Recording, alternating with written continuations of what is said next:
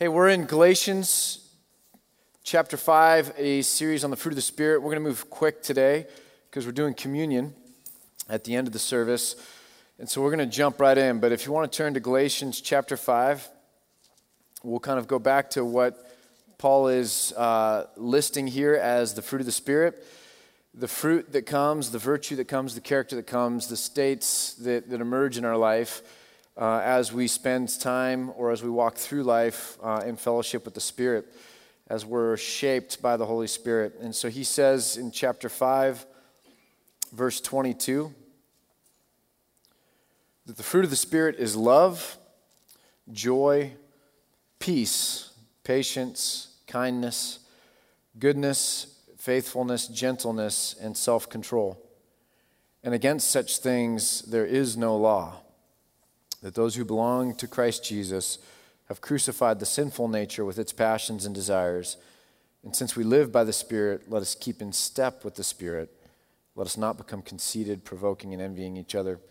We began this series and we looked at uh, the idea of love. And then last week we looked at joy and happiness and kind of what that says to us in the life of a believer, what we can get excited about, the way God made us, what he desires for us in our lives to have the fullness of joy Uh, in our relationship with him, that that would transform us, that that would kind of go out and be a light to others. And this week we get to peace. So if you really look at the list in terms of potentially even order of importance, it's no surprise that love is first. Uh, joy, or this idea of happiness, this this idea of the best that you could, could experience and feel and know, uh, the best in life, it, it kind of is no surprise that that's number two maybe. And then we get to this word peace. And I think if we were honest with ourselves, growing up, looking at this list, or if you heard this list, you'd kind of just skip through peace. Like, love, joy, great peace, yeah, I get it, that's supposed to be there, what's next? You know, and it's it's kind of a skip-over word. It's a very neutral word in the English language, but why is it third here? Why is it so important? And I think it says more to us than what we've ever realized or been taught. And so we really want to dive into this this morning and look at, and I'm going to use the, the Hebrew word for peace uh, more often than the English word, but this idea of shalom, this idea of biblical shalom. So what is shalom? That's the, the Hebrew word shalom. What is shalom? You've got a little insert in your bulletin. If you didn't get a bulletin, you might want it this morning. And if you kind of raise your hand, they can bring you one. But if you didn't get a bulletin, just raise your hand. They'll get them to you. Keep it raised uh, until they see you. Um, there's a prayer on the back of it that you'll want to use during communion or, or might want to use during communion. And then on the front of it, uh, there's a definition of shalom and then a place for you to take some notes or even some reflections as we go through the, uh, the sermon today. We basically really want to identify areas in our life that are broken, uh, that we really want healing in. And so you can kind of write those things down. So uh, I want to just read this, and you can read along. It's the definition here with all the space for writing, and it simply simply says this. It says, according to the prophets, the Old Testament prophets, shalom is characterized by prosperity and well-being, absence of conflict, right relations. Now, that's a really big one. Right relations here means a relationship with yourself. Um, have you made peace with yourself? Have you made peace with your past? Have you made peace with, with who you are and who God made you to be? The way you think, the gifts and talents you have, the way you look, uh, the family or the situations that you were born into. Um, a right relationship with God. Have you made peace with God? Are you walking um, in unity with God? Do you have a clear conscience? It even is right relationship uh, with country or between countries. So right relations here is this expansive, extremely large category. And then we move on, and it's it's restoration of harmony in nature, things being in nature, in our relationship with nature, uh, the weather systems and the way uh, fruit grows and crops and harvest, and that we're able to sustain that way, but a right relationship or a harmony in nature. And then finally, salvation. Finally, salvation. So what we see is that The, this Hebrew idea of shalom is an incredibly expansive one, an incredibly expansive one. If you look at this graph that we have, in the Old Testament, Um, the word that is used for anything like rest or peace or flourishing or stillness, this kind of category or cluster of words, we've got a, a, a circle graph. Um, the word shalom is the big blue one on bottom, that of all of the words, all of those slices are a different word or synonym, and a lot of those are variants of the word shalom. But if you look at kind of all of those categories that would talk about flourishing or health or things as they ought to be, you see this word shalom carry that through the bulk uh, of the Old Testament. So it's this really large, rich, expansive word. If you were to say there's something in your life that you don't like, that's broken, it's it's it's causing tension or stress, we could simply say there's an absence of shalom in your life in that area, that you don't have wholeness in that area. Uh, if you're looking at something and you're really grieved or angry over brokenness in the world, injustice in the world, things that aren't the way they're supposed to be, um, an enemy, someone that's that treats you poorly, someone that's treated you poorly in the past, something you just can't bridge or fix, then you're longing for shalom, or you're grieving or angry about the absence of shalom.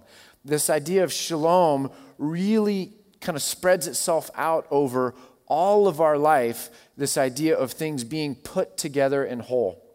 When the angels came in, in Matthew chapter, or I'm sorry, Luke chapter two, and they come to the shepherds and they tell them about what's going on with the birth of Jesus, they um, they proclaim, actually just turn there if you will, Luke chapter two. We hear it our whole lives kind of as children, and so one of the problems with things that we hear our whole life is that it becomes too familiar that we don't realize kind of all that's packed into it. But when the shepherds are out there and the angels come to them, chapter two of Luke, starting in verse thirteen, it says that suddenly a great company of heavenly hosts appeared uh, with the angels. So the, the angel that was speaking now has this whole heavenly host, and they're praising God and saying, by the way, they're saying, they're not singing. We don't see angels sing until the book of Revelation. There's something really powerful about that in terms of what it points to. But they, they appear and they're praising God and saying, glory to God in the highest, and on earth, peace to those on whom his favor rests. So Jesus is coming. They're saying, glory to God that Christ has come, the Messiah has come. And so now peace on earth to those on whom uh, his favor rests. So this idea of shalom is that it's always attached to God, that those who have found favor with God are going to have shalom, that if you break covenant with God and, and if you begin sinning and, and you go away from God, that his peace will no longer be on you or go with you, and you, you now begin to experience brokenness in life. But if you return to the covenant and to covenant blessings, now God's peace will rest on you again. God's favor will rest on you again. And that is characterized by the wholeness and the goodness and the flourishing that comes back into your life. A picture of a garden is a perfect picture. That a well-tended garden working the way it's supposed to be, where everything is in harmony and balance and produces this fruit, that's kind of the idea of shalom. Uh, if you'll turn to Isaiah, I want to give you one more example here of kind of the biblical definition of shalom. Isaiah chapter thirty-two, we'll start in verse fifteen, but, but primarily sixteen and following. But Isaiah chapter thirty-two, up until this point, it's been talking about everything that's going to go bad for the people and for the land, that everything will go bad, uh, though the fortress will be abandoned, the noisy city deserted, et cetera, et cetera. And then it gets to verse fifteen, and it says this fascinating thing, till the Spirit is poured upon us from on high. Till God pours his Spirit out again, and, and the symbolism there is until God's favor and presence comes and turns things around. So till the, the Spirit is poured upon us from on high, again, Isaiah chapter thirty-two, beginning in verse fifteen, and the desert will become like a fertile field, and the fertile field seems like a forest. And justice will dwell in the desert, and righteousness live in the fertile field. The fruit of righteousness will be peace. The effect of righteousness will be quietness and confidence forever. My people will live in peaceful dwelling places and secure homes and in undisturbed places of rest. All of those synonyms again. And though hail, uh, though I'm sorry, though hail flattens the forest and the city is leveled completely, how blessed you will be, sowing your seed by every stream and letting your cattle and donkeys range free. In other words, God will defend you. God will be your provision. God will bring the health and flourishing to you. So you have a whole lot going on here. It's the Spirit of God again is coming and, and proclaiming this idea that we now have his favor. The fruit of righteousness, so even the language that Paul is using with the fruit of the Spirit, this fruit of righteousness that comes about that is now connected to justice being established in the land and, and righteousness having its way as there is peace. And so you're going, what, what are all these things doing together and how do they fit? And so interestingly enough, justice and righteousness are synonyms, and they're synonyms for this concept of a right relationship with God, self, others, and creation. A right relationship with God, self, others, and creation is where, where justice is, when things are in a right ordering or a right relationship. Righteousness is the same thing. Uh, these words, righteousness and justice, don't exist in the Spanish Bible. Only justicia does. If you go back to the Latin Vulgate, only justicia does. The English words justice and righteousness were synonyms back when the English Bible was being written, and they really were used to kind of um, cash out when they were used in the same verse or the same paragraph. Instead of saying justice twice, the Hebrew parallelism is much better if you say justice, righteousness, and it really fills out this whole idea. But it wasn't until the last hundred years that we really took righteousness to mean this idea of personal piety between me and God, this personal purity. I'm, I'm moral. I'm, I'm right before God because I'm, I'm pure. And that certainly gets a part of the word of righteousness, right? A right relationship between me and God. But the word righteousness is so much more expansive and, get, and kind of casts its net so much wider, it's synonymous with justice. We can go and show a whole lot of examples. Matthew chapter six, when you when you give to the needy, when you do your acts of righteousness, don't let your left hand know what your right hand is doing. But when you give to the needy, do not tell anyone about it, lest you're, uh, you lose your reward, but do it in secret. And so as you give to the needy, so this whole idea of giving to the needy is somehow an act of righteousness for Jesus.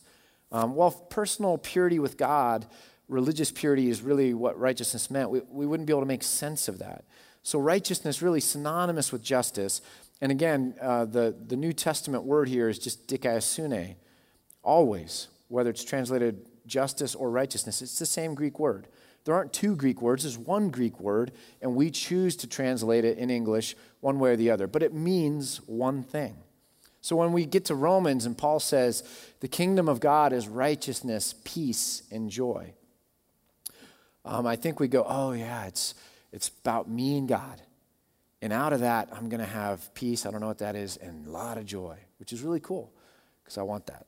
And so we just don't understand the kingdom of God. But when Jesus came and proclaimed the kingdom of God, that things would be repaired that were broken, that, that people that were were sick or blind or couldn't talk, that that would be fixed so that they would be whole again, as it ought to be. What he was really talking about was justice, peace, shalom, and joy. That things are as they ought to be in our human relationships with each other, with nature, between nations, with God, that justice is there, shalom, the flourishing, the goodness that comes from that, and then the joy that results, like our ability to be able to experience the fullness of happiness when things are put together as they ought to be. So justice, peace, and joy. Isn't that remarkable? So what's going on in Isaiah here is we see that this idea of shalom is so tied up with justice, so tied up with righteousness. It's why Jesus came. He came to die for our sins that we, we could be forgiven and become righteous again in a right relationship with God, that we could become whole again. And in that newness and having a, a new heart and being able to grow and have the fruit of righteousness or the fruit of the Spirit, that we'd be able to live in harmony and that there would be justice there, that there would be happiness, that, that it would be a, a state of flourishing and shalom. Do you see that? So this word shalom is, is tied into everything that makes up our life with Christ, our, our Christian life, and the hope that we have that the kingdom of God is really coming now and will fully and finally come when Jesus returns. This idea of shalom is huge. So the English word peace just kind of doesn't capture it. The English word peace means absence of conflict. Um, why can't I get some peace and quiet? Why can't there just be peace? Uh, peace, because it has to do with the absence of conflict, we tend to hear it most when we're in the world of, of politics, because a lot of conflict that we see on the evening news isn't the kind of the kind of conflict we experience day to day, but it's conflict between certain groups, large groups, or even nations, and so it makes the evening news, and we hear that some people are trying to affect change in certain areas, while other people think that there shouldn't be the use of force, there should just be immediately the absence of conflict. And so we, we associate peace with this kind of idea of absence of conflict. You know, we do the same thing with justice. We think that justice is really about punitive justice. So when something is broken, justice is, is the punishment that comes because you broke something. Uh, the whole idea of debt to society. Have you paid your debt? You broke something, now you've got to get punished. You, you, prison is just a timeout for adults. It really is. I mean, that's the mindset, right? Is it's got to be punished, it's got to be it's got to be fixed because you broke something. But it's a it's certainly a piece of justice. But what was broken? And why does it matter that it was broken? And what does it look like when it's not broken? You see, justice covers all of those things. And peace isn't just the absence of conflict, but it's like, what, what does it look like when there's not conflict? What does it look like when we juxtapose the two, when it really is kind of like a garden and it's, and it's flourishing? And why does it matter if there's no flourishing? Why does it matter if somehow there's conflict and tension and war or strife? Why does that even matter? Like, so we take these things in isolation, but we don't understand them within regard to the whole. And this idea of shalom or justice and righteousness, certainly what the Old Testament prophets are speaking about, as Isaiah just did, really come about and say, as we walk as Christians into the kingdom of God, which is justice, shalom, joy, that we would understand God wants things to be whole. He wants you to be whole. He wants the relationships you have with your family to be whole. He wants your relationships, even with your enemy, to be kind of under an umbrella that says that you're working toward wholeness. You're praying for your enemy. You're seeing your current enemy as your, your potential future friend. That, that wholeness is what God aims for. When the Holy Spirit comes to nurture us, it's what we should aim for. It's as we have a new heart and we're growing into Christ's likeness, in all things we're aiming toward wholeness. That we, we're not allowed to abide brokenness. That's not supposed to be there. And so we go a little bit further with this definition. Uh, the If, you, if you'll turn with me, I, I'm liking the idea of you guys seeing the scriptures today. So if you'll turn with me to James chapter three, we see again the importance of, of this idea of, of shalom or peace. James chapter three, we'll just pick it up all the way in verse thirteen. And Paul is, I'm sorry, James has just talked about how destructive the tongue is. In other words, one bit of gossip, one bit of slander, and it goes viral. We don't need social media for things to go viral. We don't. Uh, rumors go viral. They spread. They have a life of their own. Once you say it, you can't get it back. I was in a conversation with somebody a year ago where they had said things about me to people in town, and in the conversation, um, this individual was apologizing and saying, I realized that was wrong. And I'm sorry, will you forgive me? And I said, I, I'll forgive you. I said, but this is my town, and I'm a pastor here. And what you said about me, like, that travels. That travels, and it travels far. And, and it makes people believe that I'm not ethical. Like, what, what are you going to do about that situation to fix it or make it whole again? And we don't often talk about that, that the damage that gets done when things are broken, it's really hard to recapture it. And so James talks about that with the analogy or the metaphor of a forest fire. that if you're driving, uh, we drove with the kids to Crater Lake yesterday. I mean, we live in the greatest state, I think, in the country. Hour and a half, Crater Lake, back, ice cream at Sun River, no sweat. You know, like, you still make dinner. I mean, it's amazing, right? But as you're driving around the rim on the backside of Crater Lake, you can just see where a forest fire had come in, I don't know how long ago, and it's just charred. We all know that. You drive over the pass, you see all the different places where forest fires have come. That's what happens to a person's reputation when, when the tongue sets fire, slanders somebody, begins gossip. It's just a little spark, says James, but what that spark does is it literally creates a forest fire and, and burns their reputation. It's this awful thing, says James. And he's saying that's the reason he's talking about is it's not supposed to be that way. Things are supposed to be whole. We're supposed to be together in relationship. So you have to guard your tongue. The tongue is what really creates damage. I I remember back in my twenties um, when I was really trying to figure out Christianity, that people would get really upset when you were talking about them. So I tried to like not ever talk about people for like a week. I was like doing one of those experiments. And here's what I learned when I was trying not to talk about people. Do you know what I learned? It's impossible. There's people make up ninety-five percent of life. You can't not talk about people. The question is, what do you say about them? And what's your motive in saying it?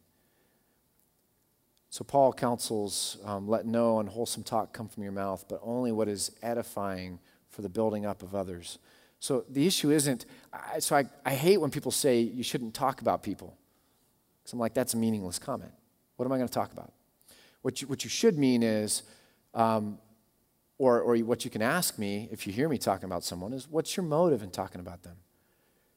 Are you speaking truth and aiming towards greater unity? Or are you speaking your emotion and kind of desiring to hurt them because it's going to make you feel better? Because you can feed on that somehow. And if you're doing that, the destruction you're going to reap is not worth or not does not justify the little bit of joy that you're going to take from that kind of ill-gotten pleasure, right? So this is what James is doing. Um, James is coming in here, and then we get this, uh, ch- uh, verse thirteen, chapter three, verse thirteen. He says, "Who is wise and understanding among you? Let him show it by his good life, by deeds done in the humility that comes from wisdom. But if you harbor bitter envy and selfish ambition in your hearts, do not boast about it or deny the truth. Such wisdom does not come down from heaven, but it is earthly, unspiritual, and of the devil. For where you have envy and selfish ambition, there you find disorder, brokenness, and every evil practice." So here we go, verse seventeen. "But the wisdom that comes from heaven is first of all pure, then peace-loving, considerate, submissive, full of mercy and good fruit, impartial and sincere. Peacemakers who sow in peace raise a harvest of righteousness." Jesus himself said, "Blessed are the peacemakers." So what we learn in this kind of chunk of Scripture is simply this. We treat peace as a noun. We treat peace as a noun. It's the absence of conflict. It's, it's a noun. Um, biblically, I think if we really understand this idea, it's also a verb. We are agents of peace. We make peace. I have some friends at World Relief that talk about, uh, they translated make peace as wage peace. You know, we wage war. What about if we waged peace? And what they really mean is in Eastern Congo, when you're talking about conflict that goes like generations of, of thieving of land or destroying of crops and the bitterness that comes with that, you really have to wage peace if you're going to bring back wholeness and health between tribes or individuals or communities. Or if you go to Rwanda and you're talking to women whose children or, or whose husband was killed with a machete by a man that now lives or always lived in her village. I mean, that was the crazy thing about that genocide, is it was neighbors killing neighbors. I mean, you can never get more opposite of, of loving your neighbor as the genocide in Rwanda. And so now you have people that have grown up in a village and their neighbor is the one responsible for killing their children or their husband, and you're supposed to make peace in that situation. It's, it's so active that this idea of waging peace, I think, begins to mean something, doesn't it? I mean, peace doesn't just happen to us. We labor for it. We work for it. We fight for it. We go to war for peace. We wage peace. This is what James is saying is peacemakers, the people that are actively looking to bring wholeness and, and flourishing to relationships, those who sow in peace raise a harvest of righteousness. I've been trying to teach my kids a lot. We were talking about it even yesterday. This idea of sowing means you sow seed. And when when does the return on that investment come? It doesn't come until a lot later. So you sow in the spring and you reap in the fall. And we live in a culture, modern culture, or certainly maybe modern American culture, where we're always trying to reap when we haven't sown. I mean, it's maybe one of the curses of, of modern life is we're always trying to reap where we have not sown. And this whole idea is that we do hard work and later we get to enjoy the bounty of that.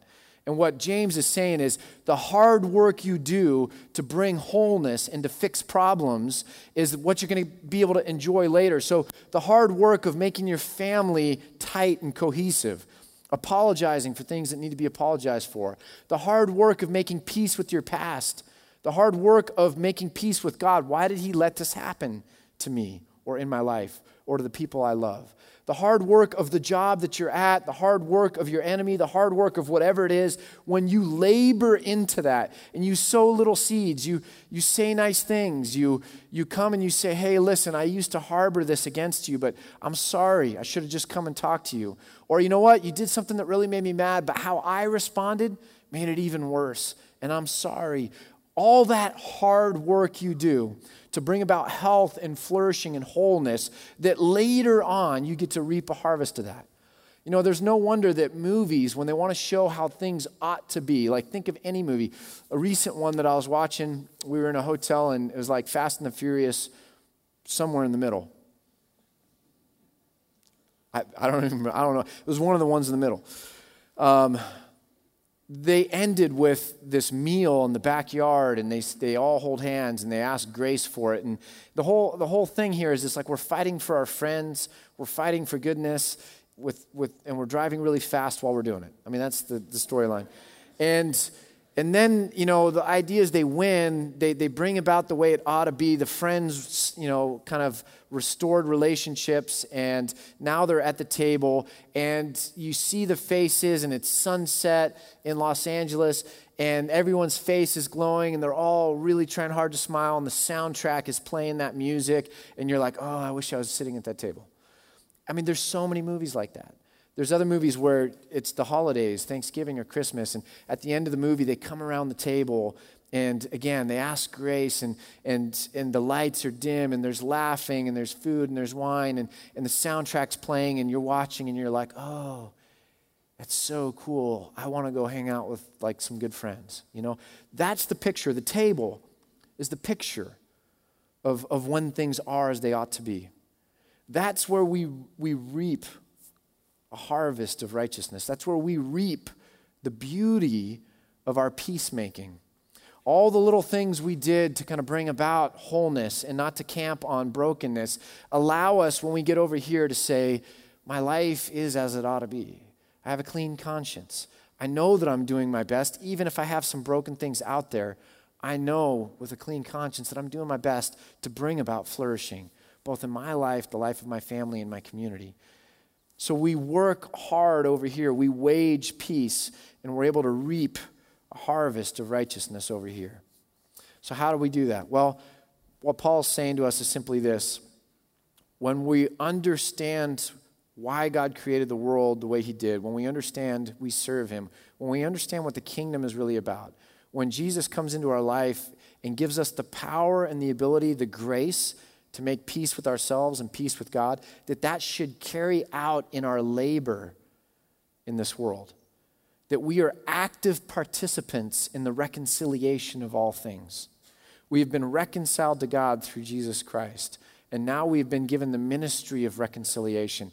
That it's not just me and God, but this righteousness that comes into my life changes and remakes me such that I'm willing to exert effort, be inconvenienced, and work hard to sow seeds that will bring about the reality of the kingdom.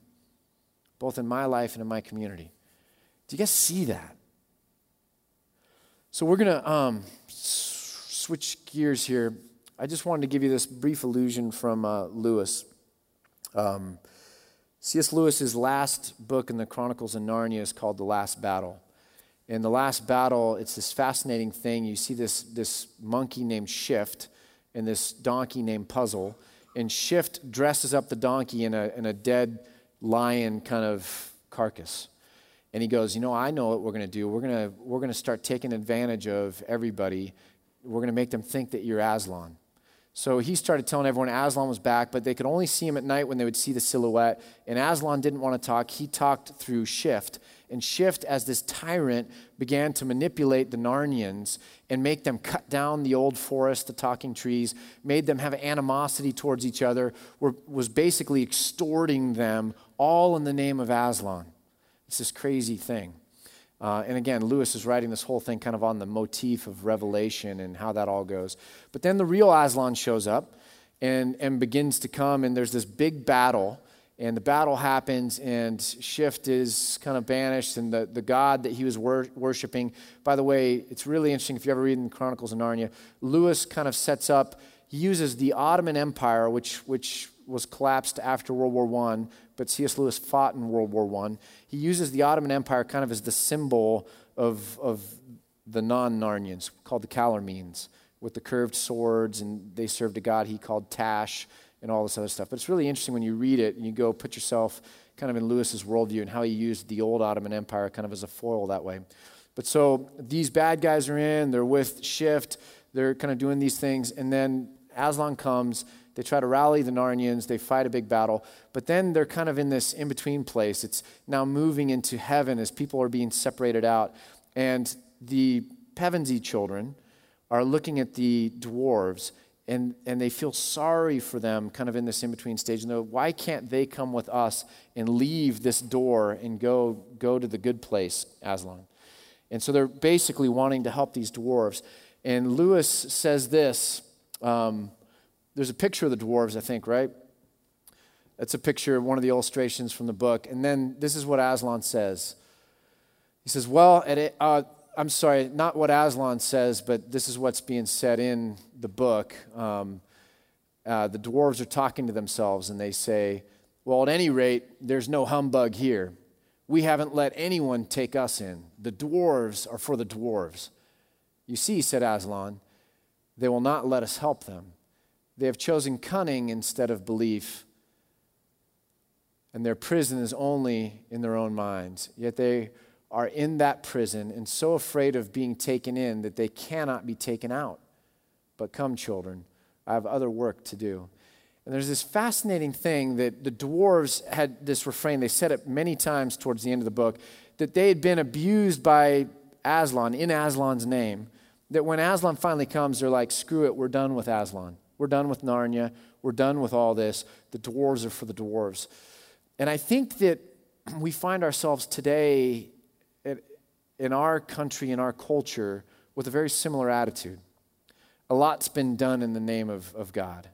A lot's been done in the name of Christianity. A lot was done to me by a church or in the name of Christ.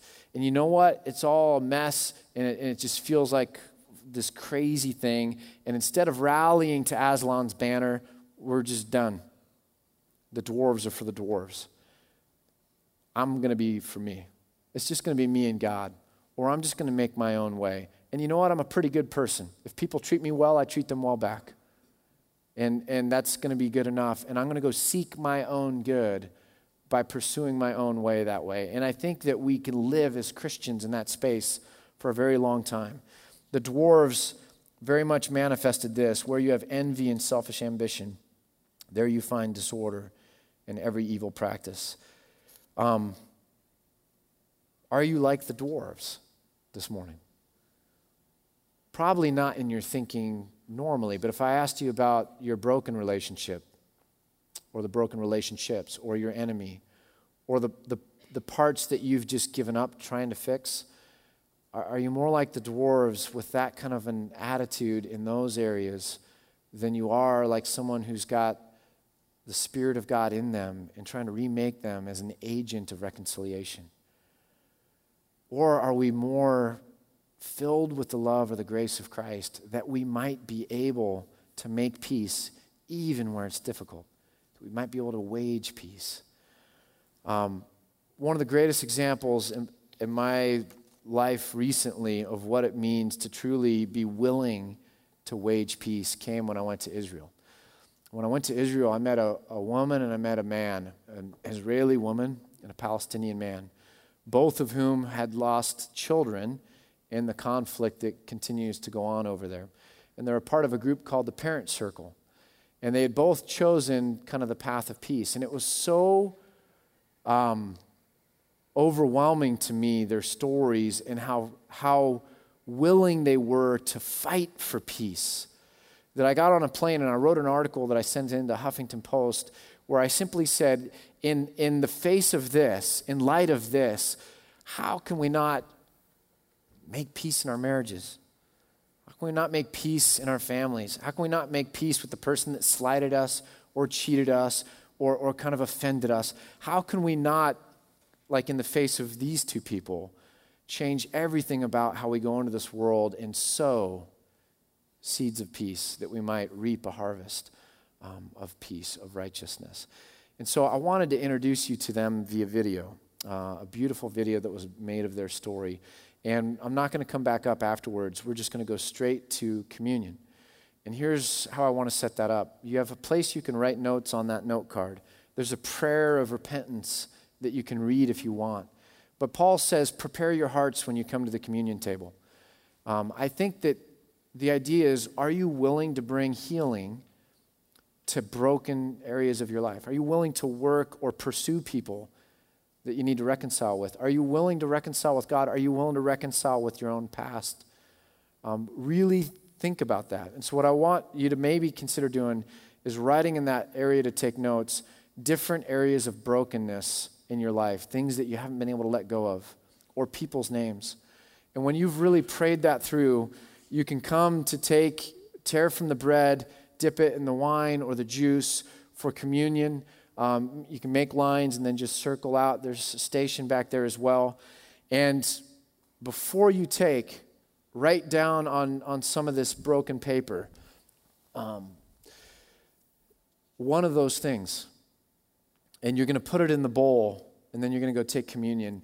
And it's simply this. It's not a work. It's not a- any kind of effort. You're not earning it. You're not gaining the right to take communion. What you're doing is simply saying, Jesus, I realize that it's a trade. It's my unrighteousness for your righteousness, that it's my my uncleanness for your cleanness, my my inability, my lack of energy or desire to really make peace in my life for the grace that you so freely give me that transforms. That, that there's this beautiful trade that happens where we get grace when we remember what Christ has done for us, that God sent him, that he could be for us what we could not be for ourselves. Uh, the righteousness of God. And you just write this down. You can fold it. No one's going to look at these. You don't have to put your name. But it's simply trying to enter into that spiritual space where we realize not only did Jesus make peace for us with God, but he now empowers us and gives us the ability to make peace in our lives and in our relationship with other people. We're active participants in making peace in this world, bringing shalom and health and goodness. Those of you going to Israel in November, or if you want to go to Israel in November, uh, you're going to meet these two people. So um, without any more, we'll just turn it over.